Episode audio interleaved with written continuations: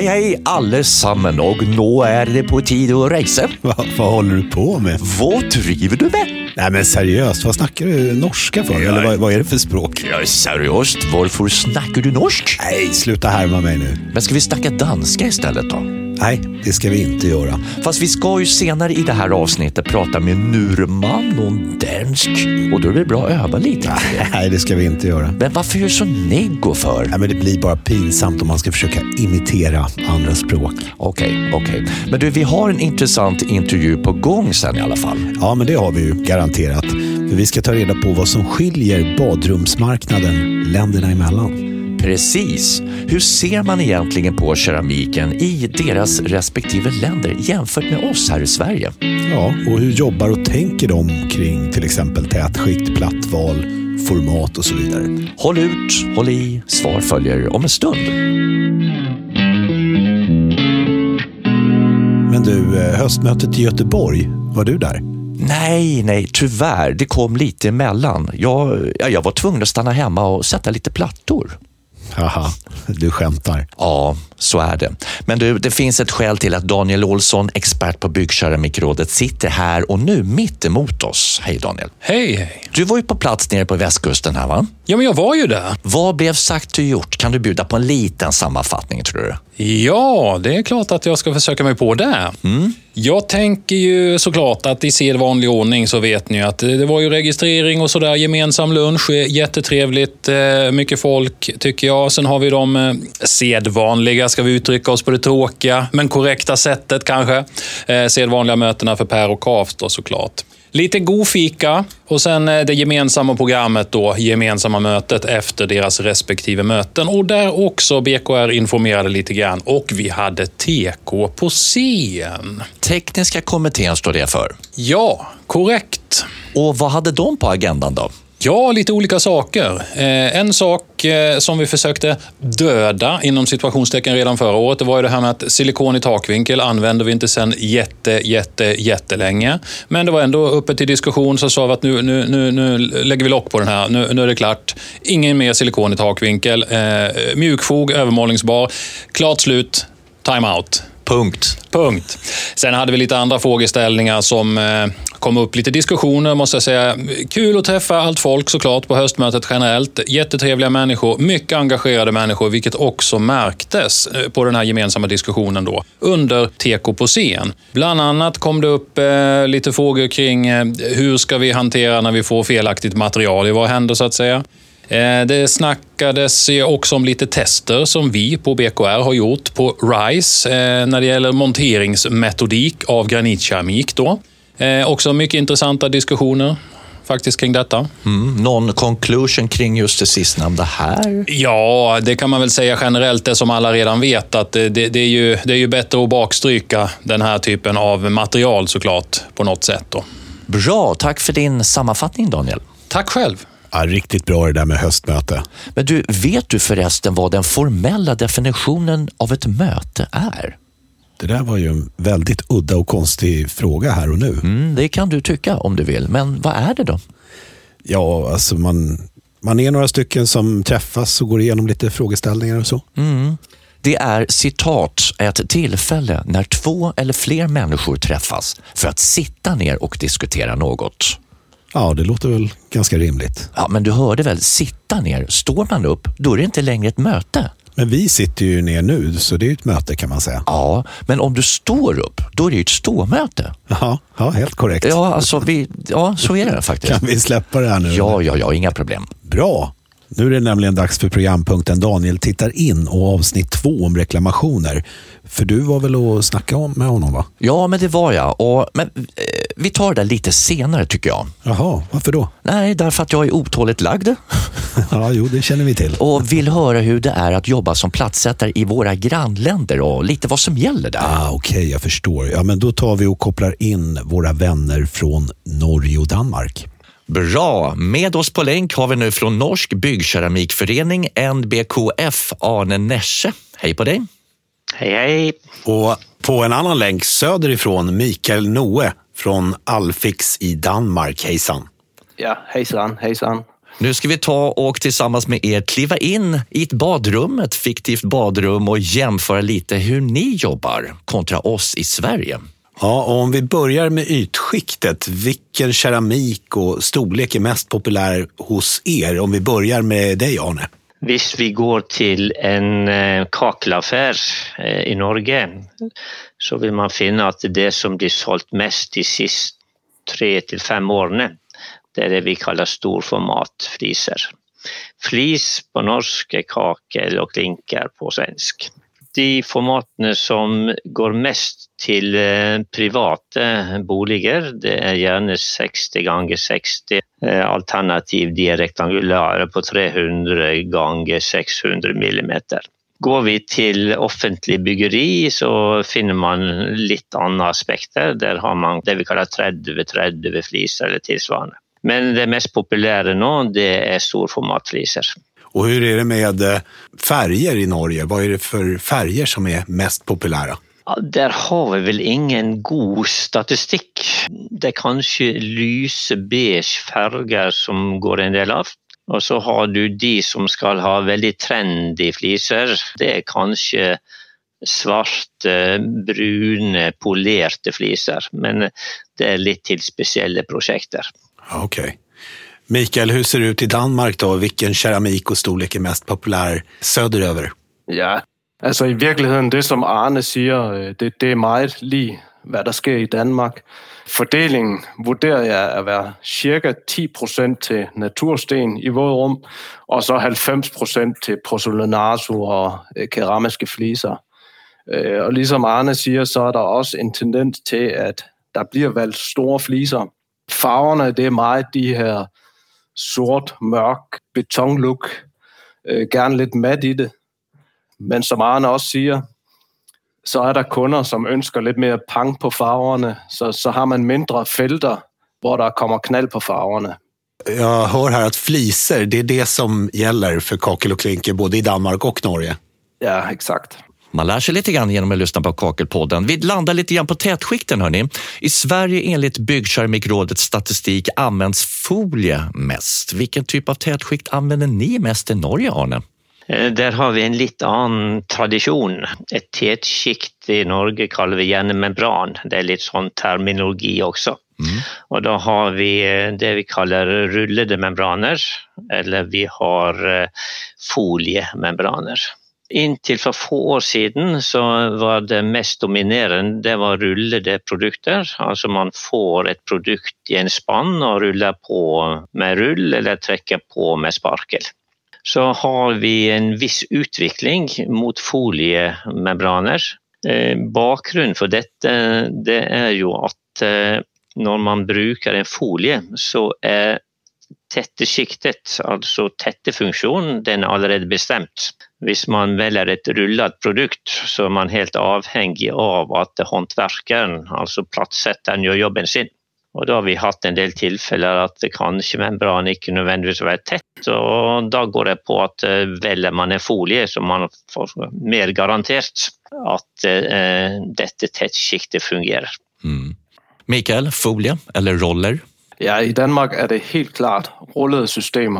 Det är den allt dominerande tätningsmassa som vi bruger. Det är några enkelte øh, badkabineproducenter, der begynder at bruge folie. Så indtil videre er det rullede systemer, helt klart.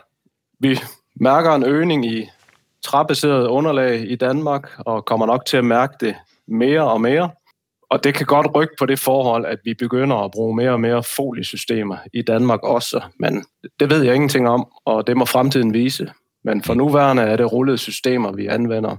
Mm. Okej, okay. ni går åt foliehållet bägge två uppenbarligen.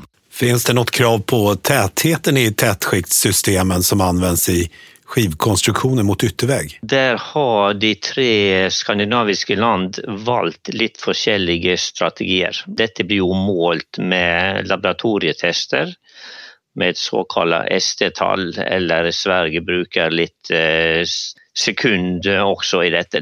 detta är ren sån teknisk terminologi. Men eh, vi ser att eh, på själva funktionen till eh, membran, alltså evnen till att hindra damp, alltså ångmotstånden, så har Sverige valt ett ångmotståndstal på cirka eh, 26. Mm. Danmark har valt runt 18-19 och vi i Norge vi är förnöjd med tal runt 10. Slik att uh, här är det lite olika traditioner. Mm. Stämmer det, Mikael? Ligger ni på det talet? Ja, det är precis som det är, ja. Hur mäter ni hur pass tätt tätskiktet är? Ja, alltså här är, nu är vi in på det som går på laboratorietesting. Mm. Dette blir lite för komplicerat för de som ska höra på podcasten. Mm. Men, men, jeg kan säga att eh, både Norge och Danmark vi följer retningslinjene som är i ETAG 022. Sverige har över lång tid eh, valt en lite annan måte att testa detta på. Detta vet jag har varit diskuterat i, i många runder bland de som sätter riktningslinjerna för detta både i Sverige och Norge och Danmark. Mm. Mikael, hur bygger ni vanligast badrum? Är det med skivor eller är det murat byggande? Ja, det, det är ju riktigt mycket murat byggeri och tungt byggeri i Danmark. Jag, jag vill tro vi har en fördelning som heter 20 procent på på, på lätta byggerier och måske 80 procent på tunga byggerier. Fördelningen är där, kan du upprepa själva siffran på murat byggande? Hur, hur stor andel var det sa du? 80 procent. Är det 40? Nej, 8-0. 80 procent? Ja. Majoriteten verkligen? Ja, typehusfirmorna. Det är helt klart majoriteten av alla de typehus, som blir byggda till enfamiljer, det är tungbyggerier. Så, så alt overvejende øh, er jo tunge konstruktioner i Danmark, hvilket det også gør, at det giver mindre problemer, hvis man har en utæt membran eller ja, på den sæt. Så, så det, er, det er mere sikkert at bygge med tunge materialer, men det udleder også mere CO2, og det er lidt mere miljøtungt at, at bruge tunge materialer. Så fordelingen kommer måske til at rykke sig fremadrettet. Mm, okay. Arne, hur ser det ut i Norge? Eh, I Norge ser det noe forskjellig ut. Vi er et typisk trehusland, spesielt når det gjelder familieboliger og dette. Eh, jeg vil si at kanskje 80% av de hus som blir oppført, eh, det er med tre regler med isolasjon och plater, skivor som det ser på, på svensk. Eh, innanför offentlig byggeri, alltså stora kontorbygg, eh, industribygg, då är det gärna murte och pussade och konstruktioner som då blir använda. Mm. Men du, använder ni kartongklädda gipsskivor i badrummet, Arne? Ja, vi i motsättning till Sverige så har vi aldrig satt ett förbud mot att bruka gips. Det vill säga från branschhåll, eh, vi som jobbar med att laga solida våtrum, vi är skeptiska till att bruka gipsskivor, speciellt i de våta delarna av ett våtrum. Mm. Och där har varit en utveckling de sista 10-15 åren till att man brukar då Icke-gips i våtsoner, der bruker man slike eh, isolasjonsplater, altså en kjerne av XPS som har en coating av eh, armert sement. Eh, slik at eh, det mest dominerende plateproduktet i Norge, det er denne type produkter.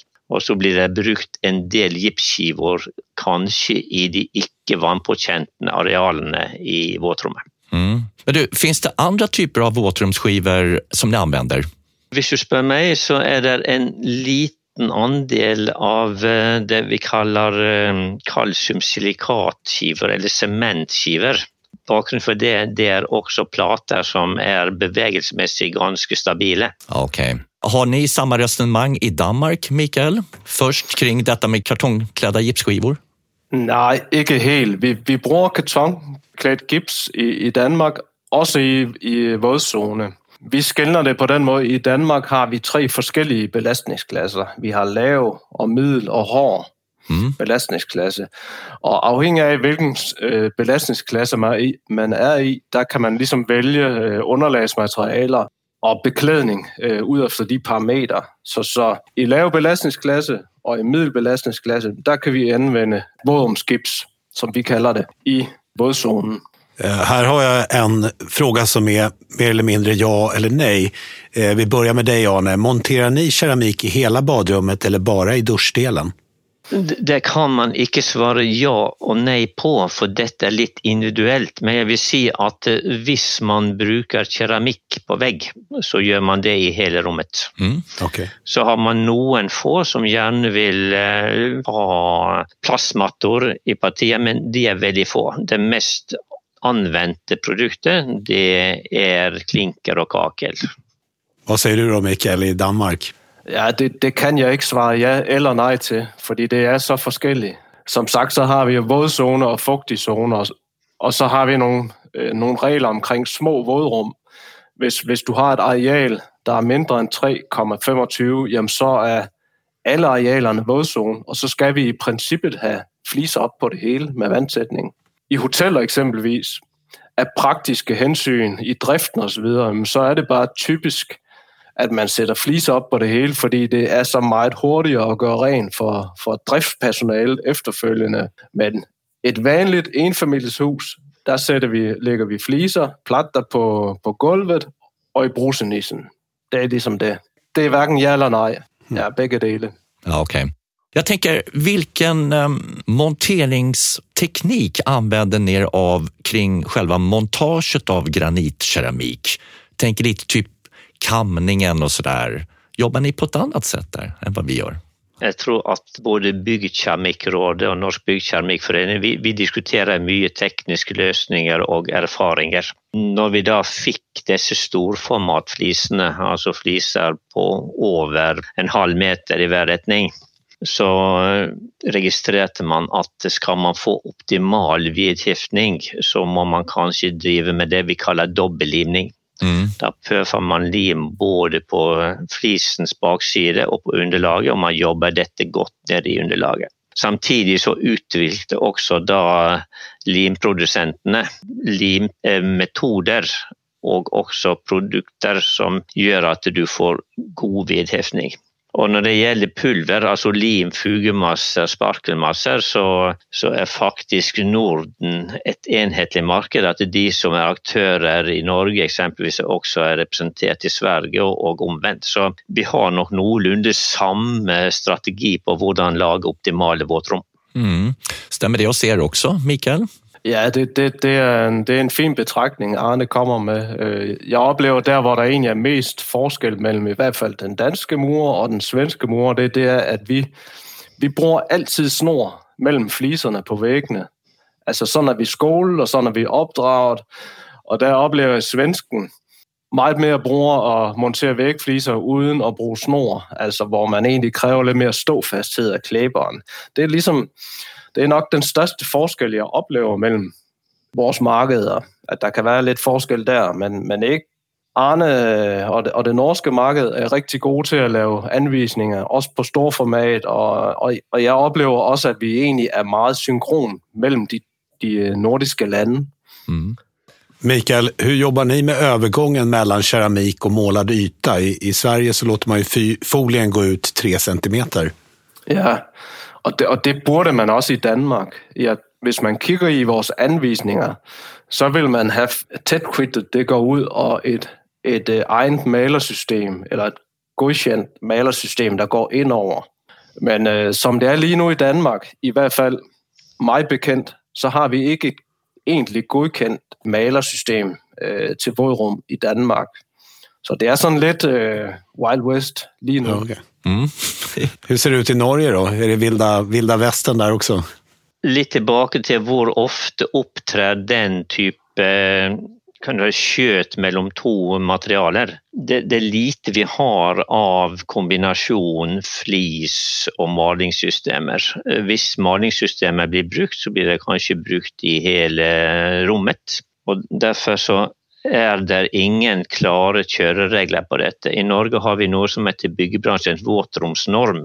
Og det er en felles bransjenorm for alle som jobber. Altså alle materialene har gått sammen om å lage slike detaljlösningar. Men dette er såpass spesielt at vi har ikke laga klare kjøreregler på akkurat overgangen mellom disse produktene. Det vi sier, hvis man har en slik materialovergang, så skal han være da skal man ang- og vanntett hvis han er i en våtsone. Det er det viktigste prinsippet.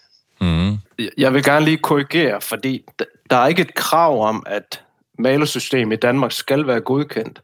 Men der er et krav om, at det skal kunne leve op til de godkendelseskrav, der ellers er i MK eller i Norge som en TG. Så de facto skal det jo egentlig afprøves på samme vis. Altså vi skal teste for vandtæthed og robusthed og så videre. Så, så det er det, jeg mener med, at det ligger lidt i en gråzone, hvor de fleste øh, bare maler med en bådrumsmaling, uden at den egentlig nødvendigvis er godkendt. Just det. Okay. Men du Mikael, jag tänker om vi tittar ner du och jag. På golvet där finner vi golvbrunnen. Hur jobbar ni kring den? Ja, det, det er jo et godt øh, spørgsmål, fordi det er jo der, vi ser måske 80 eller 90 procent af alle vandskader, men det er jo, det er jo lige præcis der. Mm. Hver gang producenterne af gulvafløb, de laver et nyt afløb, i hvert fald hvis det er nogen, som er beregnet til smørmembraner og foliesystemer, så forholder vi os til det. Vi får producenterne til at sende dem til os, og så laver vi en vejledning, som, ja, som vi kan dokumentere, og som håndværkeren kan bruge øh, som grundlag for sit arbejde. Og de væggende afløb, jamen dem tester vi selvfølgelig øh, på institut.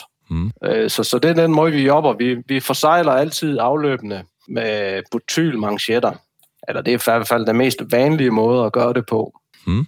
Hur bygger ni kring golvbrunnen, Arne? Og jeg støtter Mikael på at uh, løser du godt detaljene rundt uh, gulvbrunnen, så har du et problemfritt uh, våtrom. Mm. Det som er utfordringen, som vi ser, det er at disse gulvbrunnene kan være montert litt skjevt, altså de er ikke i, helt i lodd. Og så blir det liksom tilpasninger på, på stedet, og det er da det kan oppstå at vi får lekkasjer. Nå har vi et eh, offentlig godkjenningssystem for våtrom i Norge. Hvis du bygger et nytt hus, så skal på, på baderommet ditt skal det være en, en tredjepartskontrollør eh, som går inn, og han skal teste tre-fire sentrale punkt. Et av disse sentrale punktene det er nettopp detaljløsningene rundt Gavlebrunn. Man skal se at gulvbunnen er montert i riktig høyde. Man skal se at den butylmansjetten som f.eks. Mikael nevnte, det finnes jo også andre typer mansjetter, at det er montert og det skal være gjort i henhold til produsentens veiledning. Det er en måte å prøve å legge inn en eh, tredjeparts kvalitetssikring. Men vi har nøyaktig samme situasjon i de tre skandinaviske land. Har man gode detaljlösningar på dette, då får man också skadefri våtrum. Mm. Härligt. Vad har ni för riktlinjer, Arne, när det gäller minsta eh, passbit runt hörn och nischer och så? I Sverige så är det minst en tredjedel av plattans format. Vi har anbefalinger. Vi har ingen krav, og her må man tilpasse litt grann eh, rommets eh, dimensjon. Plattsetteren han blir ikke arrestert på å ikke følge disse retningslinjene, men uh, dette går jo på utseende og det går på estetikk. Okay. Men på det estetiske så er det kun en anbefaling og ikke et krav. Okay. Mikael, hur ser det ut i Danmark da? Jo, men det, det er det samme i Danmark. Det er, kun, det er ikke en regel. Men vi har en branchestandard, når man bliver uddannet som murer, så prøver man at lægge sine fliser ud, og der vil vi helst ikke have mindre end halv flise ude i siderne. Mm. Men uh, det kan jo ikke altid gå op på den måde, så, uh, så, så det, det är som Arne säger en estetisk ting. Så det är upp till platssättaren själv att bedöma lite grann så att det blir så fint som möjligt? Ja, så må det ju vara. Mm. Ja. Finns det någonting mer som ni skulle vilja tillägga innan vi rundar av? Vad gäller skillnader mellan Sverige, Norge, Danmark i något avseende kring det som sker i badrummet främst? Jag har tänkt på en ting den svenska platsen, de, där, där har ju ett krav om, att de ska oplæres i de systemer, de nu bruger til vådrum, altså tæt quit og så videre. Øh, det var en, en ting, vi godt kunne øh, tage brug af i Danmark, i hvert fald hvis underlagene i højere grad i fremtiden bliver af træbaserede materialer, eller materialer, som ikke er så fugtbestandige som beton og, og, og tegl. Och det är också något vi har kigget på och diskuterat over åren, men altså, det er ikke sådan nogen enighed omkring det, og det er måske også svært at sætte i system, men, men i hvert fald som producent, der gør vi alt, hvad vi kan for at udbilde dem, som bruger vores materialer. Og det er jo en vigtig del af det, at de kender systemerne. Mm. Finns det någonting mer som du vill tillägga, Arne? Jeg oppfatter våtrom i skandinaviske land at man har samme produkter, man har noenlunde samme kjøreregler. Dere har jo bransjereglene til BKR, og, og vi har jo våtromsnormen. Bransjereglene setter restriksjoner på bruk av gipsplater, det har vi ikke hatt. Og så er det forskjell på hur man definerer ångtätheten på membranen, eh, på, på tettsjiktet. Eh, det er de to vesentlige skillnaderna på materialbruken i Norge. Største utmaningen i Norge det er ikke å ha gode veiledninger, det er å få tak i gode håndverkere det, det, er en felles utfordring til å gi de som ønsker å bli håndverkere, riktig informasjon og gjøre at de føler seg trygge i den jobben de skal gjøre. Mm. Byggkeramikkrådet har jo Plattsetterne som en medlemsgruppe i Byggkeramikkrådet. I Norge har vi ikke samme situasjon, der vi er avhengig av at de som utdanner murere, tar fatt i dette. Og det er en stor utfordring å få rekruttering til murerfag i Norge. Mm. Härligt. Tack så mycket för att ni var med, Arne Nesche och Mikael Noe. Tack så mycket. Ja, tack så mycket. Jag är så imponerad av dina språktalanger, Marcus. Va? Vad menar du? Nej, men alltså det, det känns som du verkligen förstod allt de sa och jag ingenting. Ja, ja, ja, men det är klart. Jag är ju gift med en skånska, så det, det underlättar ju en hel del. Men å andra sidan, jag är så gammal att jag minns ju att vi hade norska och danska undervisning i skolan på min tid. Fast jag kommer inte ihåg någonting av det vi lärde oss, märkligt nog. Verkligen. Hade ni det i skolan? Ja, det är snarare en åldersfråga, broder. Nej, men alltså, kan du sluta mobba mig nu igen? Ja, ja, men lite får du tåla. Nej, jag har ingen lust att prata med dig nu. jag ska prata årsfakturering med Charlotta Liljestam istället, så det så. Ja, men gör det du. Ja, det ska jag. Hej Charlotta. Hej hej! Nu har det gått ett år igen och gud vad tiden flyger iväg. Det är helt ofattbart och vi flyger med den hörru. Ja, och härligt att prata i podden igen. Mm. Verkligen kul att ha dig här och du är ekonomiansvarig på Byggerkeramikrådet och du har någon information igen som du brukar komma med en gång per år. Ja, precis. Snart är det då alltså dags för årsfakturering av behörigheten hos BKR. Och det här kommer ske i början eller mitten av december. Vad är det då som är så viktigt att tänka på inför det här? Jo, det som är viktigt är ifall ditt företag bytt adress eller om ni har möjlighet att ta emot fakturan via e-post eller via elektronisk fakturering, alltså så kallad EDI. Har ni då ändrade uppgifter eller vill lägga till något så ska ni höra av er på info bkr.se. Och gå gärna in på vår hemsida bkr.se så hittar ni kontaktuppgifter där också. Och det går även bra att ringa om ni har några frågor. Då är numret 08 641 21 25. Strålande. Men du, vad händer om man då inte får den här fakturan? Ja, skulle det mot förmodan vara så att ni inte fått någon faktura vid årsskiftet, då hör ni av er till mig, för då är det kanske något som fastnar på vägen, till exempel fel adress eller så. Och då löser vi det och så skickar jag en fakturakopia till er via e-post. Härligt. Det är nämligen så att får inte vi någon betalning från er efter påminnelse så kommer ni dessvärre få er behörighet indragen och då måste ni söka på nytt med ny ansökan till oss. Och det blir lite onödigt krångligt och stökigt för er. Mm.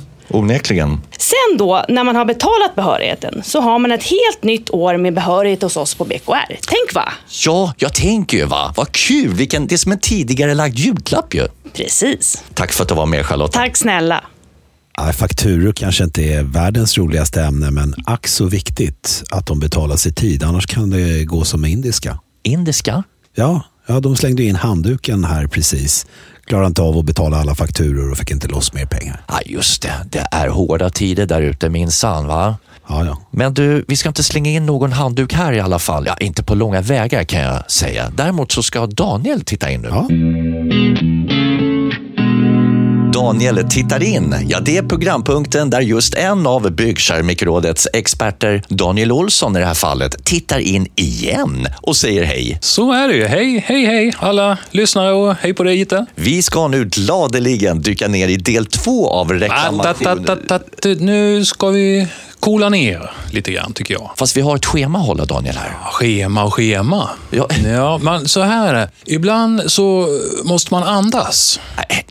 Alltså, det här är ingen yogapodd. Det är det ju inte. Men ibland måste man ändå stoppa upp i livet. Man måste pausa. Man måste ta ett djupt andetag in genom näsan, ut genom munnen och så håller man emot lite så att det blir liksom...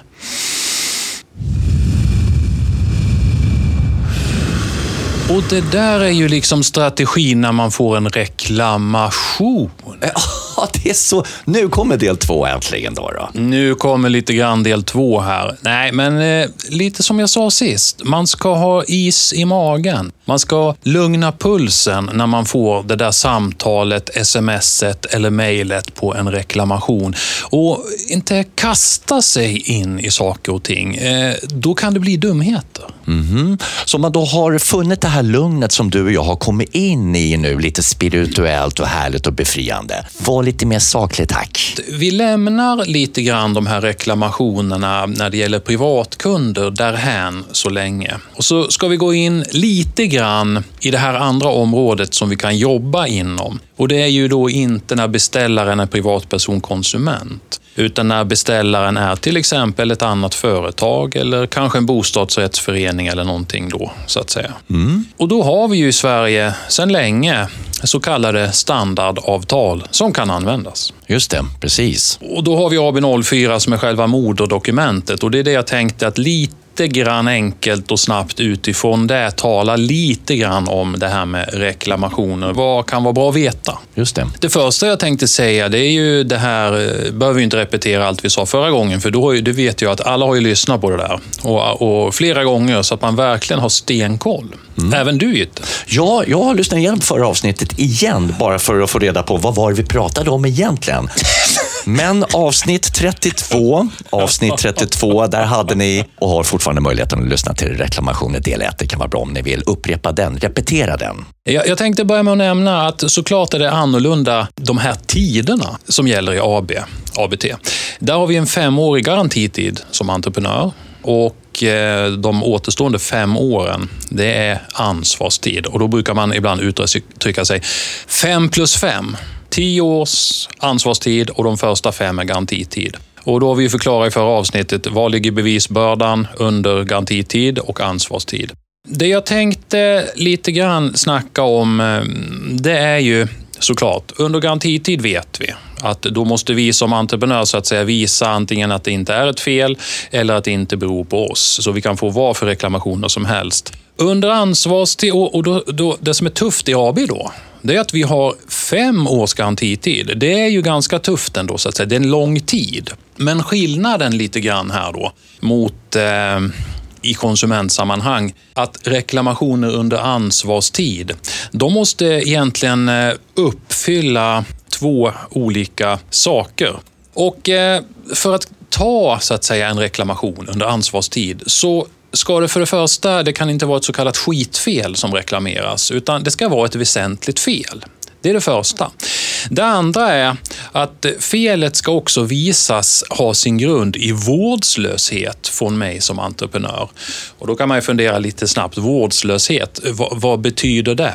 Det kan betyda att man till exempel inte har följt en monteringsanvisning. Till exempel har man inget speciellt avtalat om utförandet så kan det bedömas som att har man inte nått upp till de till exempel branschregler som gällde vid den tidpunkten eh, så kan det anses att man har varit vårdslös. Så, att säga. så det, det är två exempel, men man kan snacka mycket om det där, men det ska vi inte göra. Det andra som kan vara bra att veta, eller det andra, lite snabba punkter kan jag säga, det är att beställaren, när de reklamerar mot dig, eh, då ska de för det första enligt ABs femte kapitel och femtonde paragraf, eh, de ska reklamera skriftligen. Det är viktigt. Det ska framgå att det är en reklamation och vad det gäller, så att säga. Vad är det för fel? Vad är det för omfattning? Den troliga orsaken på den här reklamationen bör framgå, tycker jag. Och så bör de ju så att säga påtala att det är du som entreprenör, det är du som bär ansvaret för det här och det är, ju därför de reklamerar så att säga. Och det kan ju vara antingen under garantitid eller ansvarstid. Sen i samband med reklamationen, eh, så nära i samband som möjligt eller samtidigt så bör de framföra också skadestånd. Det kan ju vara ett fel som har lett till en skada och då blir det pengar involverat. Sen kan ju beställaren kan ju också reklamera på andra sätt med hjälp av besiktningsprotokoll så att säga. Och då när du får ta del av dem som entreprenör, då behöver inte beställaren skriva någonting mer specifikt speciellt, utan då anses det här vara reklamerat. De här punkterna som, som utgör fel i besiktningsunderlaget, besiktningsprotokollet kan man säga.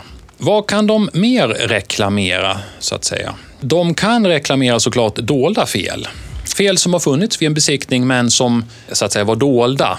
Eh, man kan också som beställare eh, skriftligen anmäla fel till dig som entreprenör inom sex månader efter entreprenadtidens utgång. Alltså det är oftast vid, godkänd besiktning så att säga.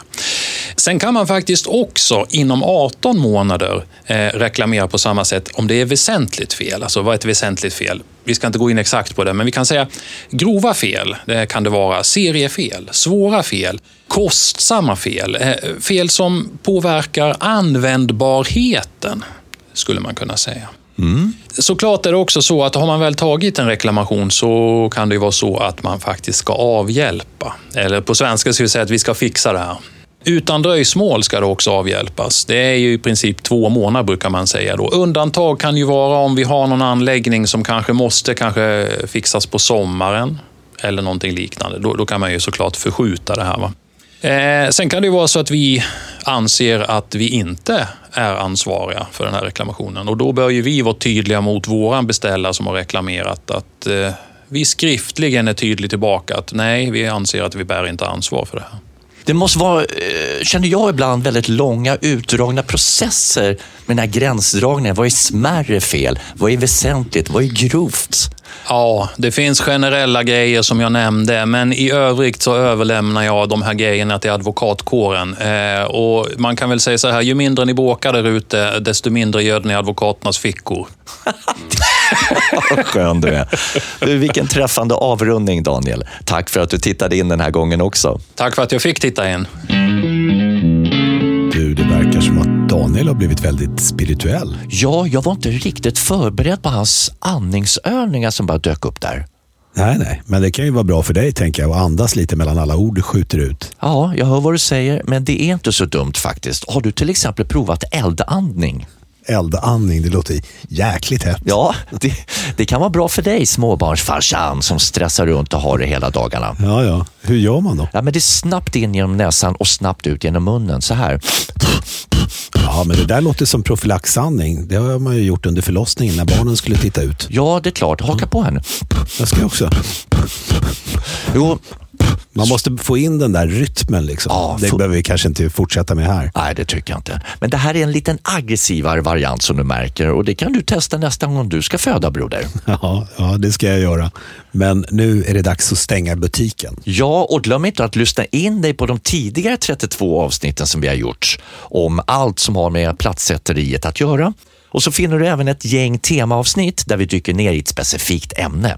Vi som har tagit er igenom det här avsnittet heter Marcus Trautman och Leif Getelius. Och vi säger som plattisen Janne, satt platta sitter.